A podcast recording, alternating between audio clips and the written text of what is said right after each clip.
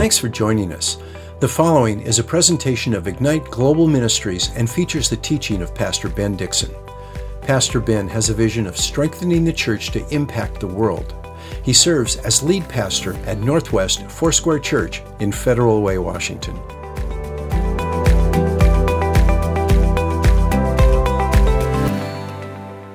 Father, we thank you for your word. And God, I just pray for everyone that tunes in to this broadcast today. I just pray for your encouragement. In the, the minutes that we share together, I, I pray, God, that they, you would give us insight, wisdom, and revelation. We believe that when we open your word, Lord, you speak life to us, and your word is transformational. Of all the things that we could read or listen to or watch, Lord, this is that one thing that comes from you that is absolutely transformative. And so, Lord, we place an expectation today on your word. We ask, Lord, that you would move in and through us in a mighty way, and that through this time, that, Lord, it would be a catalyst into our day and even into our week, God, that each one of us would dig into your word and find the treasure that is truly there. And so, Lord, I just pray that as we um, as we simply look at a few chapters and verses today, uh, that you would not only encourage us through it, but show us how to dig for ourselves. That's that's one of the goals that we have here. I thank you for everybody tuning in. Lord, bless them richly in Jesus' mighty name. Amen. My name is Ben Dixon, and I serve as the lead pastor of Northwest Church and the director of Ignite Global Ministries. Every day, Monday to, through Friday at 8 a.m., we do what's called the Daily Word, and that's what this is. And we're simply going through the Word of God uh, just as a daily, uh, through our daily reading plan, our Bible reading plan, and that's we're using the Operation Solid Lives reading plan, which goes through the New Testament twice and the Old Testament once in a year. So if you follow us, or you just at least follow the plan, you will go through the Bible in a year. If you've never done that before, I couldn't recommend it more. This is something that I've discipled all of my family into, and probably almost everybody that I've personally discipled has actually gotten their way around the Bible several times. Because my belief is that you can hear the best teacher in the world but if you if you as humanly speaking but if you don't go to the word of god for yourself then you're not giving over more of your time and more of your uh, more of your life to the teacher the holy spirit who can actually give us revelation that no man can give and so this is my heart this is my desires for every person to be in the word themselves and so i believe the holy spirit not only breathed those words into those who penned them, but he also breathes into our heart as we read them. And so may God bless you as you study his word. And this is simply just a time of encouragement where I could share with you in an unprepared way what the Holy Spirit puts on my heart as I journal through the word. I spend about an hour in the word of God every day, approximately and I write notes. And of those notes, I'm just simply sharing those with you. I don't want to prepare sermons. I just want whatever I have and whatever comes to my mind, whatever comes out of my life with the Lord to simply be conveyed to anybody that would join me during this daily word. And so, God bless you today. I want to let you know if you don't have a Bible reading plan and you'd like that, please email me at ben at nwcfoursquare.org, ben at nwcfoursquare.org, and we'll make sure to get you that. We are today studying Joshua chapter 14 and Joshua chapter 15, as well as Philippians chapter 1. I will tell you right up front, we're going to spend almost all of our time in Philippians chapter 1, and here's why. In the story of Joshua, what we're reading in Joshua chapter 14, we've seen a lot of the Canaanite conquests. Israel has come into the promised land. Their leader is Joshua at this time. Obviously, he succeeded Moses and as we've been following along in this account, we've watched that they've entered into many battles. In order for them to inherit the promised land, it was required of them to dispossess the people, the Canaanite people, the Hittites and the Perizzites and the Jebusites and the Ites, many of the Ites, about seven different people groups in the land of Canaan, and they were to dispossess them historians believe somewhere around 50 to 55 battles that they actually engaged in during their time of dispossessing the land of Canaan. That's a, an incredible amount of, of wars that they had to go through, especially for a people that had never grown up in war. This was not something that they were used to. They had seen a few battles, but they had become certainly a resilient people as they were in the wilderness, probably a tough people. So they're going through these battles. And what we see here in Joshua chapter 14 is not that all of the battles are behind them, but many of them are. Joshua 14 is where they begin to divide up the land according to what God said to Moses. Now, I want to remind you that this is the promised land that God had given to Abraham, Isaac, and Jacob. These are their ancestors. This was a promise that they were carrying for hundreds of years, reminded of that promise when Moses enters into the picture and tells the people of Israel 400 years after their slavery in Egypt that there's a promise and a promised land that you might vaguely remember because your ancestors passed down this story, but he was able to convey to them what Yahweh had intended for the people of Israel. So now they're going into the promised land. They're conquering all of the all of the people groups, dispossessing the land. And there was a word in this promise of this land that this land would be allotted to the various tribes 12 tribes of Israel. One tribe, the tribe of Levi, was not to get any inheritance per se because their inheritance was the presence and the ministry of the Lord. And so they did have cities of refuge that some of the tribes were, it was necessary for them to. Um, to kind of carve out a few towns for them. But other than that, the, the Levites were to be completely cared for by the Lord and by the people as God prescribed to the people how they would take care of them. So in chapter 14 of Joshua, Caleb makes a request to Joshua, reminding him of what Moses had told him in the land which he could have. And that's actually what happens. Chapter 15 of Joshua, it is a long chapter of how the land of Judah or the people of Judah are uh, receiving their inherit their inherited land. And actually, as you go on, many um, avoid these chapters in Joshua because they're just a lot of this is what clan of this tribe received this amount of land and this allotment and so on. So there's really not a lot to say, but I do want to remind you of this as we're reading chapter 14, as we're reading chapter 15. Caleb engages with Joshua, reminding him of the promise um, chapter 15 the fulfillment of the land being allotted to the people after you know many battles. I just want to remind you of something that is very clear that maybe we miss if we just skip over these passages. And that is is that god fulfills his promises. There was a promise that the people of god carried and this is where it was fulfilled. And so some because we're looking for personal application when we read the bible we're not always looking for historicity and we're not looking for the big story of God promising a thing, leading a people who, to some degree, or in many respects, at least at that time, were obedient to Him. And then God is faithful to fulfill His word.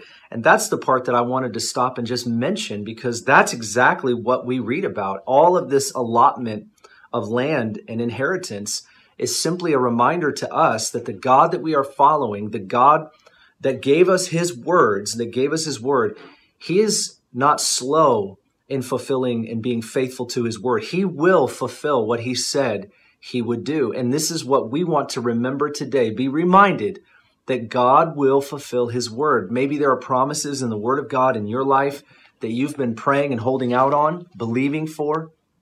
Be sure of this. We're we're not following an empty book and we're not following a dead God. Jesus is alive. God is alive. His word is living and active, sharper than any two edged sword. If he said it, he will fulfill it. God is not a man that he should lie. His promises are as true today as they always have been. And we need to be encouraged and reminded that this is what God is like. He's not pulling a fast one on us. He's not forgetting about what he said. He doesn't need to necessarily be reminded, although in prayer we certainly do say, God, you said, and there's nothing wrong with that. But he does not forget. God is with us, God is for us, God is for his will and his word. And when we are following what his word and his will says, we will see it come to pass. If not initially, eventually. And this is what God is absolutely like. And this is what we read about from Joshua 14 on. And there are some other chapters that we will study some points that I'll make in these chapters. But let's move to Philippians chapter 1. And there's some really powerful things here. And I'm sure that you, in your own study, have already seen this. But I just want to point out some stuff that I think is very encouraging. And let's go ahead and read in verse 1, Philippians chapter 1. This is considered one of the prison epistles written by the hand of the Apostle Paul, one of his 13 letters in the early church. He says this Paul and Timothy, bondservants of Christ Jesus, to all the saints in Christ Jesus who are in Philippi, including the overseers and deacons, grace to you and peace from God our Father and the Lord Jesus Christ. I thank my God in all remembrance of you, always offering prayer with joy in my every prayer for you all, in view of your participation in the gospel from the first day until now. For I am confident of this very thing, that he who began a good work in you will perfect it until the day of Christ Jesus.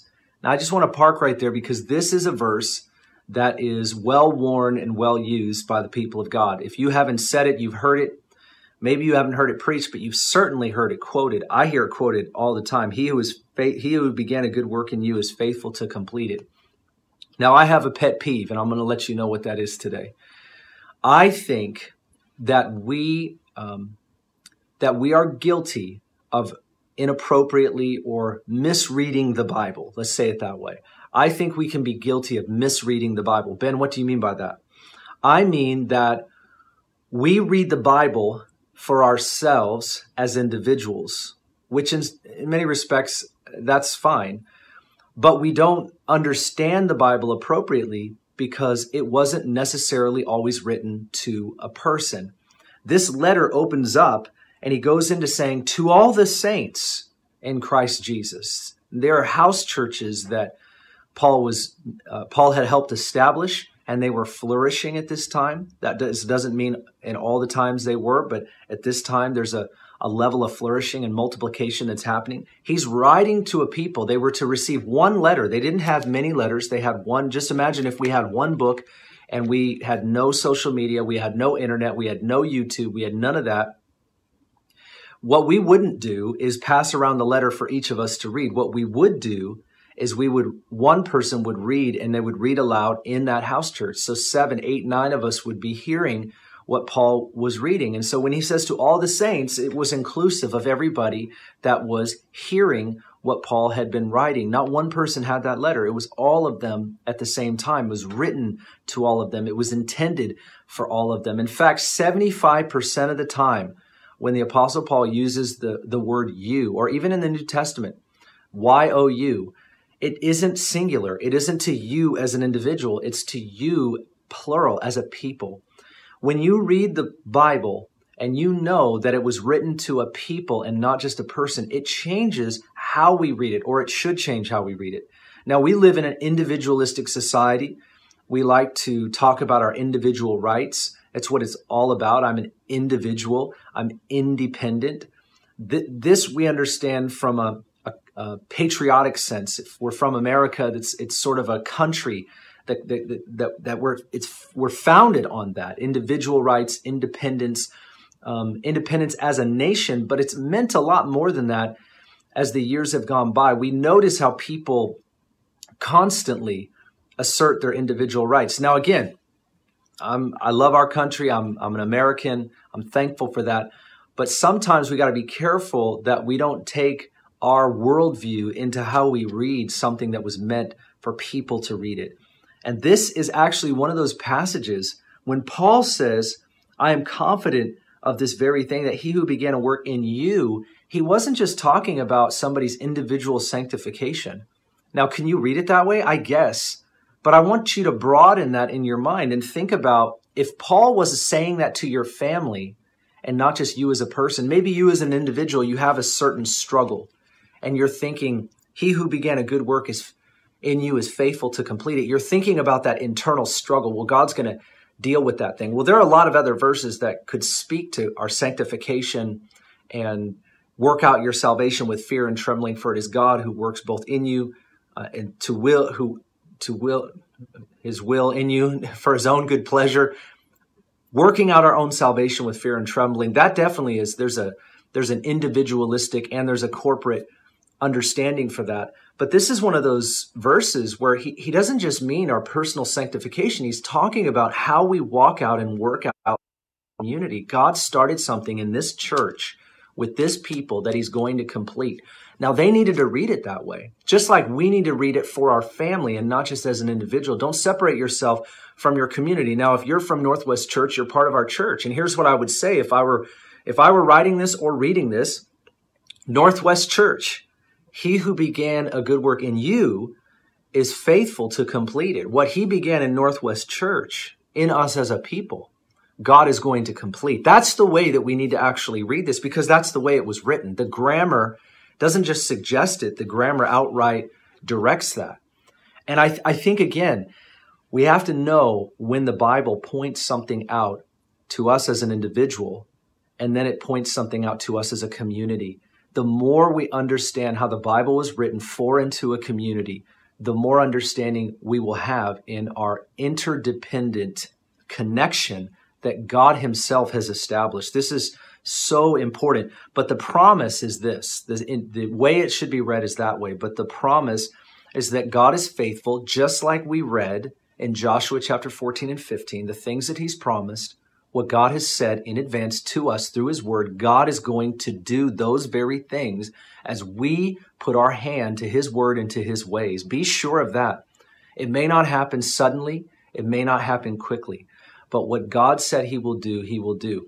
And can I just say today, because because we're living in a very strange time, and I can just tell you that um, as a pastor, um, I get a lot of emails, and I and I and I want those emails. I'm grateful, but a lot of us are giving ourselves over to all kinds of conspiracy theories right now. There's every kind of meme and video and trailer clip and um, ideologies, worldviews, f- fear mongering, um, political agendas, everything you can think of is getting thrown at us right now. And, and unfortunately, some of us, we are giving ourselves over to some of that and only later finding out that a lot of these things aren't actually true. I want to warn you to be cautious today. I want to warn you to be cautious what you read, what you watch, what you hear, because a lot of stuff that's getting thrown at us has an agenda behind it. So if you're conservative, for example, there's going to be things that are going to cater to the conservative side and wanting to tell us what exactly is happening. If you cater to the other side, maybe we'll call that liberal, not leftist. I'm not going to speak of that, but liberal side, maybe you just you're all of you have a you grew up with a that kind of politics and you love the Lord, but you struggle politically. Maybe same with conservative. Maybe you're a moderate. That's kind of what I am. I'm somewhere in the middle. That uh, I certainly understand the sentiments of why people would be the way that they are. But politics for me, at least the political agenda, you know, that to me I struggle with. I don't struggle with politics. I struggle with the political agenda that is centered on man.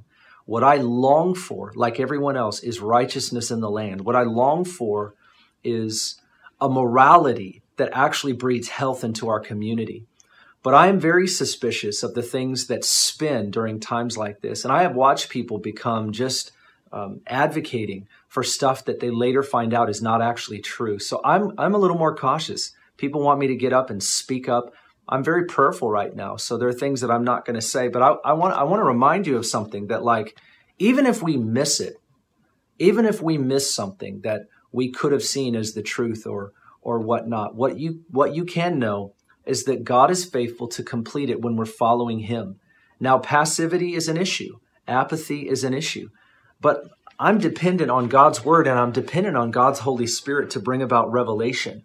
And I don't think it's a time to be pressured by those that carry an agenda because you know what? A lot of people do have an agenda. They want to push other people or manipulate them, even well meaning people, to say what they want them to say. See, because it will validate how they feel. But a lot of folks right now are not that prayerful. They're not opening their hearts to God. They're not saying, God, what is your word? They're not saying, God, what are you saying? And I can tell you that there are things right now in the background that I am doing, things that I am reading, things that I am looking into, and I haven't spoken about yet. And the reason that I'm doing my research is because I simply do not want to say that this is bad and be asked about it and not know why. And so it's important for me to do the research in the culture that we're in. But something I know is that God promises that He will be faithful to us as we follow his word. And that's what we need to make sure that we're doing. Now that sometimes people will push you, they'll push us into thinking this is what his word would call us to do. And they have their proof text for that. But I think we need to be faithful to God's word and be like the Bereans in Acts chapter 17 and study to show what somebody is saying. And that's what I'm seeking to do. That's what we need to seek to do. Sometimes we blow it. But here's the deal is we is we we fall down, we get back up. God's faithful to continue to lead us on. And that's what I'm encouraged by today. And I, I believe there's a time to take a stand on things. I believe there's a time to speak up on things, but we've got to be sure. And when we're sure, those are the those are the hills that we'll die on. But I don't want to die on a on a I don't want to die on a molehill. I want to die on a mountain. You know what I'm saying? So there's a reason um, I believe that that uh, we need to take time to pray through and discern through these things. And Paul goes on to sharing some things like this. He says, For God is my witness how I long for you with all affection of Christ Jesus. And this I pray that your love may abound still more and more in real knowledge and discernment, so that you may approve the things that are excellent in order to be sincere and blameless until the day of Christ. We want discernment. We want to understand the will of the Lord. We want to hear God accurately. We don't want to push that off or passively not seek to understand in our culture and in our generation what God is saying through his word and by his spirit. But that's why I mean I read the news, I watch the news. I I'm I'm into what's going on in our culture. So that when I speak up, I mean I'm a con, I'm a convicted pit bull and when I lay hold of something, I don't let go. But be sure of this, um, we don't want to be flimsy people. That's one thing we don't want to be. Is the winds and the waves doctrines and news can just knock us one way or the other in men's agenda to get the people to be like cattle to do what they want them to do. We are responsible to the Lord Jesus Christ. And what we pray is we pray this very prayer. I pray that you may abound more and more in real knowledge and discernment. May God give us real knowledge and discernment that comes from Him. But as we are in community collectively, God will speak to us uh, as well. And this is something that's a principle we cannot forget that God will give us more knowledge and discernment together because when Paul wrote this, he wrote it to people. He did not write it just to an individual. This is vital. He goes on to say in verse 12, Now I want you to know, brethren, that my circumstances have turned out for the greater progress of the gospel, so that my imprisonment in the cause of Christ has become well known throughout the whole Praetorian Guard and to everyone else, and that most of the brethren, trusting in the Lord because of my imprisonment, have far more courage to speak the word of God without fear. Now, leave it to the Apostle Paul to turn a prison sentence into an evangelistic crusade. This is what he's saying. He's saying, You guys that I'm writing to, you're discouraged and you're fearful and you're worried for me. Don't be worried for me. I may be in these chains, but these chains have actually become a freedom for many of the people who are under the Praetorian Guard. Those that are chained with me as as I'm he's actually preparing to at some point he's going to go stand before the emperor but he's actually sharing the gospel and he's encouraging all those that are believers and he says because I'm here and because of the way that I've been that it is strengthening and giving boldness to the believers that are here. Now now I want you to I want you to hear this for a second. I was thinking about this today. Not only does does the apostle Paul in prison care more about how the people are doing outside. He, he's not even asking for prayer. Think about that. He's suffering, he's in prison for righteousness, for the gospel's sake. And he's writing letters and he's not asking for prayer. What he's asking for, I mean, there's a couple times where he does, but what he's most concerned about, chapters and chapters and chapters, he's concerned about the people. He's like, I, I might be in these chains, but what I'm concerned about is how are you guys doing? And I'm praying for you think about the mindset that Paul has to have to even really share and show that in the situation that he's in. Sometimes we come into situations that are not even close. They don't even compare to what we're what we're reading about in here. And, and again, let's just acknowledge it. There's there's a grace on his life that we want on our life. That when we walk through hardship, it's not just, hey, will you pray for me? Yes, we want prayer from one another. There's nothing wrong with that. But there's a strength on his life that we want to pray into today. God, I, I want that strength that we see in the Apostle Paul, that when he was in prison, that was an evangelistic crusade opportunity. He, he turned his suffering into an opportunity. Now, certainly, he had his weak moments. Certainly, he had to cry out to the Lord. Certainly, he had to let people know how he was feeling. There's nothing wrong with that. We need to do that. But isn't it amazing that in his relationship with God, he found the grace in God? he found the grace through the Holy Spirit to continue to be the minister in his suffering. I just love that. Su- suffering is not, um, it's not defeat. Suffering is not defeat. When we go through difficulty, when we suffer through something and we've done nothing wrong, particularly when we've done nothing wrong, whatever that suffering might be, first of all, Jesus sympathizes with our suffering. He's gone through everything from loss to being an innocent one that was put to death, as far as it can possibly go. He lost his friends. He lost he, he lost everything in in humanly speaking. He suffered at the hands of, of those that he would give himself for. He was misunderstood. He was ridiculed. He was reviled. He was made fun of. I mean, and he was innocent the entire time. He's gone through every kind of suffering that we can imagine. He sympathizes with, with our weakness. But number two is we're going to read in chapter three, which is one of my favorite passages in this particular letter. There's a fellowship in his sufferings. There's a, there's a fellowship of his sufferings. When we give over our suffering to him, and that's a daily thing.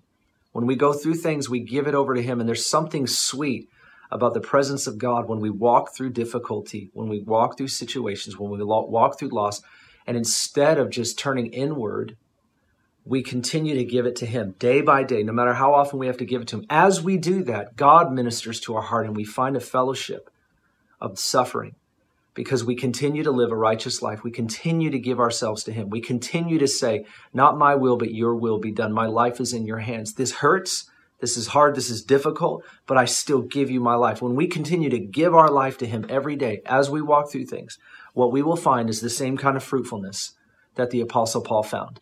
Maybe not in like kind, but we will find a fruitfulness. Paul is able to say in his suffering, in his difficulty, in his discouragement, Hey, I'm sharing the gospel with everyone here and I'm strengthening the brothers.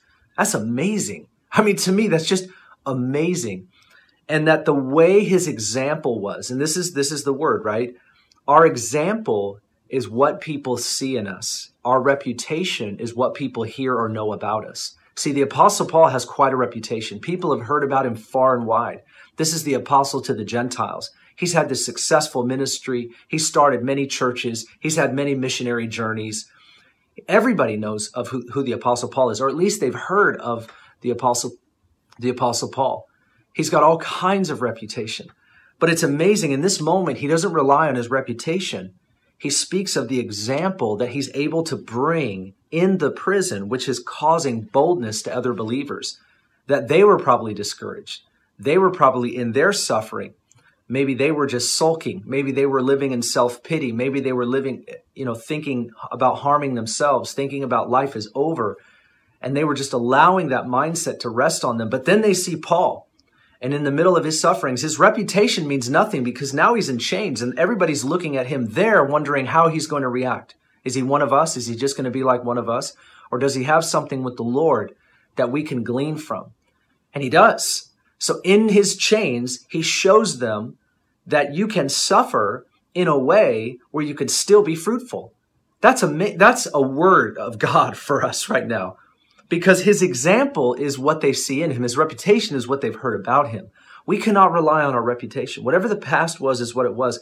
But today is we bring is where we bring out an example of how we live and it touches other people whether we know it or not. It touches people's lives. Our example means everything. Our example means everything. He says people are bold to speak the word of God without fear.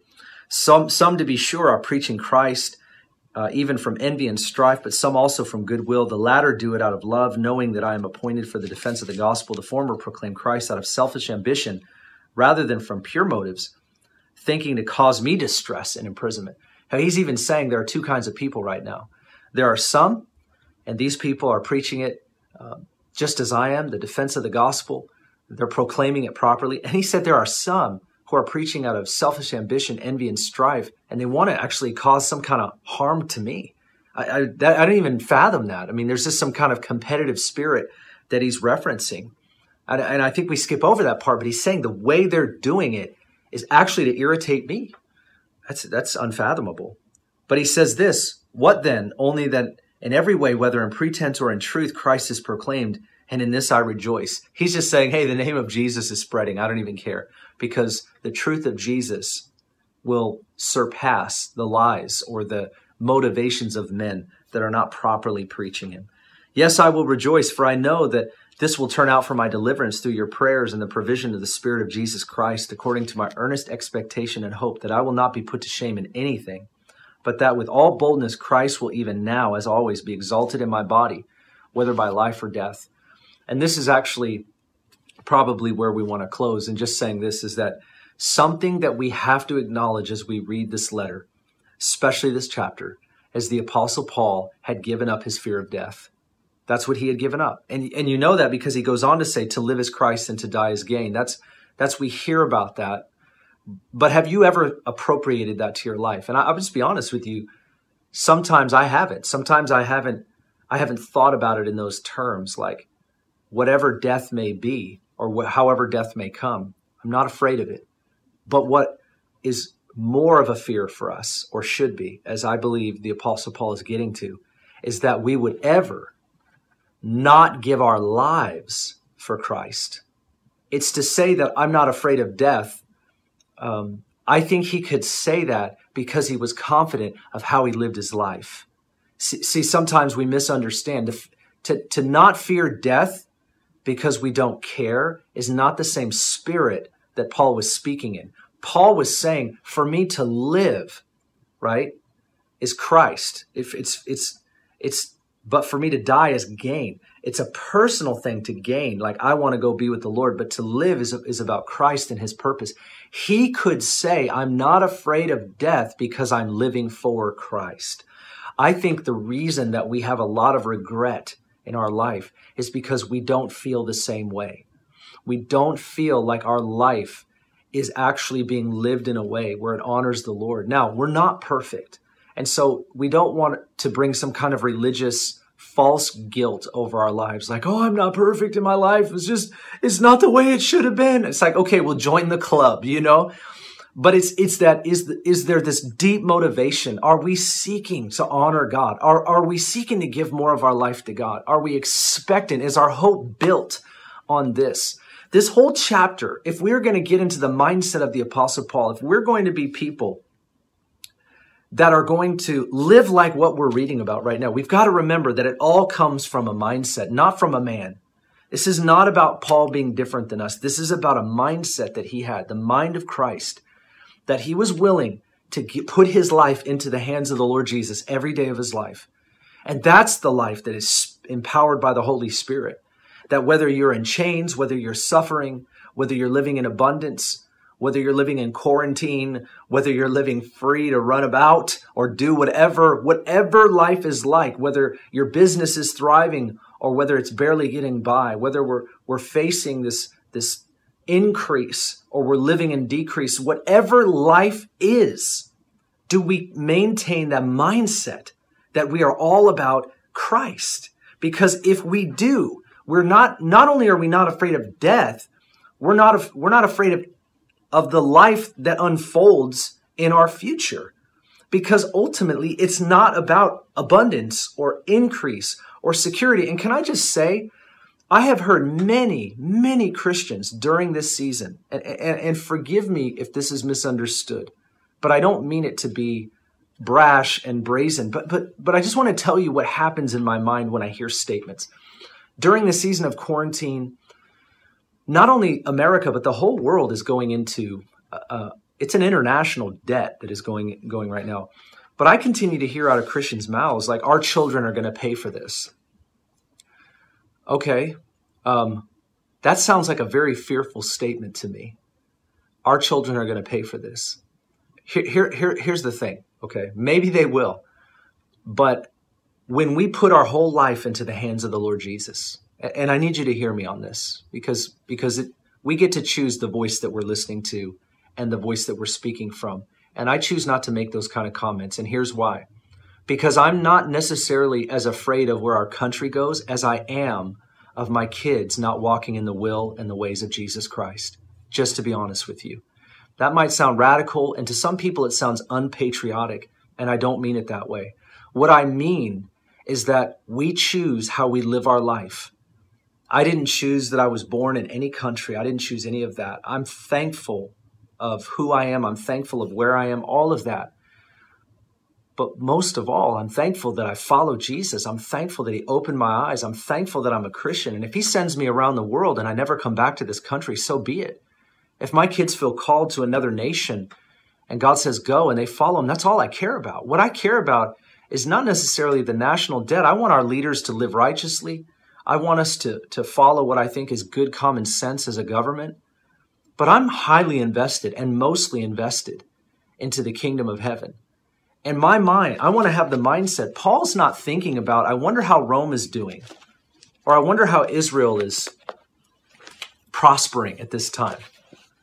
You know, he's thinking about how he's living before God. He's thinking about, to me, to live is Christ and to die is gain. I mean, this is like the summary of a man's mindset while he's in chains. The, the worst place he could be. He's facing impending death. Okay, just think about facing death. What are you really going to say? What are we going to say? What's going to come out of our mouth? What are we going to be thinking about for our children? If we're in chains, if we're suffering at that degree, what is really going to be on our mind? Our kids are going to pay for the, the trillions of dollars of debt. No, no, that's not going to be on our mind. What's going to be on our mind is do my kids really follow Jesus? Did I really live as an example? See, so now to me, to live as Christ because everything that I do from here forward has got to be an example of Jesus Christ, Him crucified, buried, and resurrected, and the power of His Spirit living through my life as a bold witness. Maybe I'm not effective in everything I say and do, but I'm going to give my life every day into His hands that He would use my life as an extension of His life. That's what I care about. That's what I want for my children. That's what I want as an example in front of everybody else. I don't know where every country and nation and and and the trajectory of all that, I certainly seek the good and the welfare of our city, and I seek the good and the welfare of our country and the nations of the world. I have the nations on my heart, but listen to me very carefully. When we're facing death, what we're going to be thinking about is the example that we left behind. It might sound radical, but this is the Apostle Paul. And so I can't read his 13 letters without thinking like that. And a man that's facing death, he's, he's, he's contemplating that if I, if I get any more days, if I have any more days, weeks, months to live, for me to live is Christ. It's all about Christ. 100%, not 10%, not 20%, but Christ. And so sometimes I hear these statements come out of our mouth and they're just, they're just about fear. Well, our kids are going to pay for that. Listen, suffering right now, this suffering that many are facing, has an answer to it. And it is not found in the government. It is not going to be found in balancing the budget. It is not going to be found in the leader that we have, a new leader that we might have, or the same leader that we have, or the presidential election, or even how the quarantine is being handled. I'm as frustrated about this as anybody else, but I've got to put my whole hope in Jesus Christ and his mission. And it's a mindset that has to be maintained. It has to be maintained. And even when the, the boat rocks, We've got to maintain our mindset. Now, I'm studying behind the scenes and trying to figure out the life that we need to live during this time and how we need to speak up. Today, I'm calling the governor. I'm I'm calling the city of Federal Way. I'm calling the um, I'm going to call the police department down the street. I'm going to let them know our plans, and I'm submitting a letter of uh, I'm submitting an agenda letter to the governor, and I'm submitting a letter, a, a plan, a proposal and I'm considering, I'm asking them to consider seriously. And I'm going to put this letter in front of them every week to consider the church being the hope of the world, unashamed. I'm, i felt like the Lord woke me up and said, "You're not waiting for any the government to lead. You need to lead." And so that's what I'm doing. I'm just letting you know. I'm not letting the government lead me. I need to hear the Holy Spirit, and this is what He put on my heart. So I'm putting together this whole letter and this whole plan of of opening up the church, which is why we're going to do prayer drive-in services, and we're just going to rattle our city. And so, but I'm just not going to speak in response to what happens around me. I want to speak in response to the missional mindset that God has given to me in the life that I live. And the one thing I want to be is an example. I want people to be able to see in me what I believe we can see right here in the Apostle Paul as he's facing impending death. I don't mean to get on any soapbox. I'm not anti government.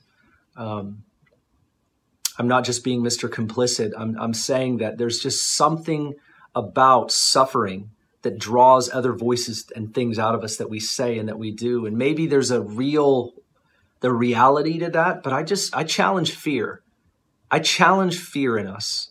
What are we afraid of? We should be more afraid that our children, that our young people, that our society does not know the gospel of Jesus Christ. There should be a serious outcry, in my opinion, that the gospel of Jesus, the love of Jesus, the power of Jesus is not being revealed in our daily lives.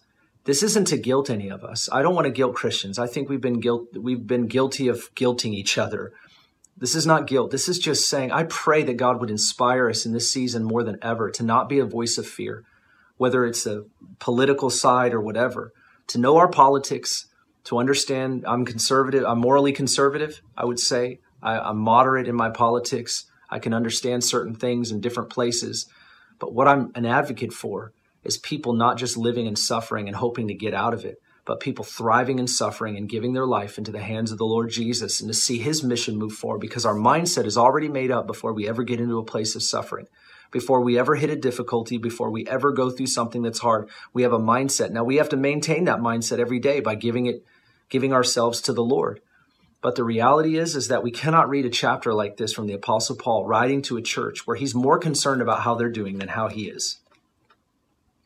He's more concerned about their suffering and their difficulty, feeling afraid that he's in chains. Like, oh, what's going to happen to the gospel? He says, nothing. The gospel's going to thrive. Guys, the gospel's going to thrive. Put me in prison and I'm going to hold a crusade. Put me in quarantine and I'm going to get online and I'm going to send out texts every day. Okay. I'm going to call and I'm going to start encouraging people and I'm going to reach out to more people. Hey, you, you try to put me in a place that looks like you're going to silence me. And what's really going to happen is God's going to use me for his voice more than he ever has. That to me is having the right kind of mindset, regardless of what we go through. And as we submit ourselves to the Holy Spirit, He's going to tell us what to do. He's going to show us where to go. He's going to show us what to do. I can tell you that from experience. God is leading me in certain ways that I wouldn't have predicted or I wouldn't have thought of. And, uh, and I'm not making them all like a, a, a spectacle or trying to just be out loud to let everybody know I care about stuff. The Lord knows, and we need to do what He tells us to do. And that's what it's all about. And so anyways, I've I've got a little bit on my soapbox. If you got any questions about that, um, you can email me. Forgot my email address. No, I'm just joking. Ben at nwcfoursquare.org. Let's pray. Let's pray into having Christ's mindset. Let's pray into not allowing our suffering to be our sentence, but rather that our suffering could be the moment where we could thrive and really give our hearts and our lives over to Jesus every day. You have to do it every day. This is not just a one time deal. We, we, we've given our life to Jesus salvationally you know, maybe a long time ago. But every day we continue to give ourselves over to Him, and every day He will continue to use us. Maybe we don't see it, but the effect will equal an example that people around us will glean from, will grow from. That's what we want. Lord, make me an example like Paul, like what we read about and how we're encouraged today. Father, we thank you today for your word. And God, I'm just reminded today that uh, every time I open the Bible, I'm encouraged. And God, without your word and without your spirit, we're just fickle people trying to figure out um, what's true with all the voices coming at us, all the things coming at us left and right, the times that we're living in. We've never been through some of this stuff before. And here we are just trying to grapple with what's going on and what are we supposed to say and when are we supposed to push back and what voice are we supposed to have. And Lord, I just pray that that we would be your voice, we would be your mouthpiece, we would be your hands, we would be your feet. And I just admit, Lord, there there are so many times I have no I have no idea what that is. Generally, I, I think I know. Specifically, I, I I just admit we can struggle. I can struggle with that. And so we invite you right now, God, to, to truly and intentionally and seriously speak into our lives, speak into our hearts, guide us, give us courage. The things you might ask us to do, we'll, we'll, We'll need courage for that. It won't be to be passive or apathetic or to sit back, but it will be, God, to stand up and to speak up at times. But I pray that when we do it, we're confident that it's you, that it's not an echo of someone else, but it's actually your voice. We look at Paul, he was imprisoned and he encouraged the church, saying, Listen, don't shrink back. I'm concerned about you. My imprisonment has equaled more people coming to Christ and more people being bolder than ever before. God, I pray that we would be an example. I pray that you would make us an example in our circle. I pray that no matter what we're walking through, I pray for my friends today that if they're suffering, if they're facing or battling loss or regret or anxiety or difficulty, I pray that they need not feel guilty, But Lord, you ask us every day to just submit ourselves to you freshly again. And that's what we do. Today, we give you ourselves. We give you our mind, that you would give us the mind of Christ. We give you our heart, that we would have your compassion, that we would feel what you feel, that we would know what you want us to know, that we would do what you want us to do. Give us your convictions. God, and I pray for a fresh discernment that as stuff is being lodged at us that has so much agenda attached to it to manipulate us, to tell us what to do and how to do it.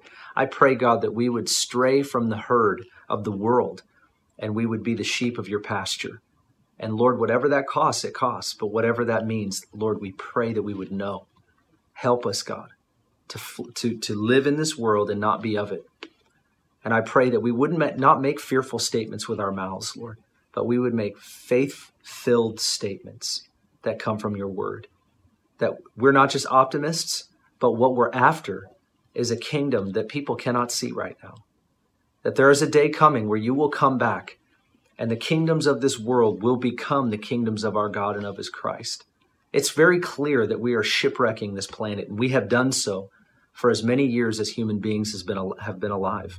We have not stewarded this earth in a proper way. We have not stewarded the systems and the structures of this world in a way that pleases you, in a way that honors you, in a way that acknowledges you. And so, Lord, it does it doesn't surprise us that it does get in many ways worse and worse. But what our hope and our expectation is set on, like an anchor, is your kingdom because you're our king. And so we listen to you and we ask you, Lord, to inform us and how we are to be and how we are to live in this world. And Lord, let, let us be fixed on the gospel. Let us be fixed on the gospel. Let us be fixed on being an example to people that are going through it right now. That we would not just be of the mindset that this is bad, this is horrible, this is terrible. Paul could have been that in prison, but what he was is he was focused on being a fruitful voice and having a fruitful life in the midst of suffering. May we do the same thing. God, make us people that have that kind of example that others can glean from and look to because it looks more and more like you. We love you, Lord, and I thank you. Bless my friends today. Strengthen our hearts today. Teach us to walk in your way. In Jesus' mighty name.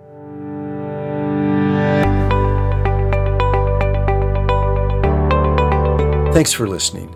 If you'd like more information about Ignite Global Ministries, please go to our website, igniteglobalministries.org. While there, check out our Immersion Discipleship School and the books Pastor Ben has written.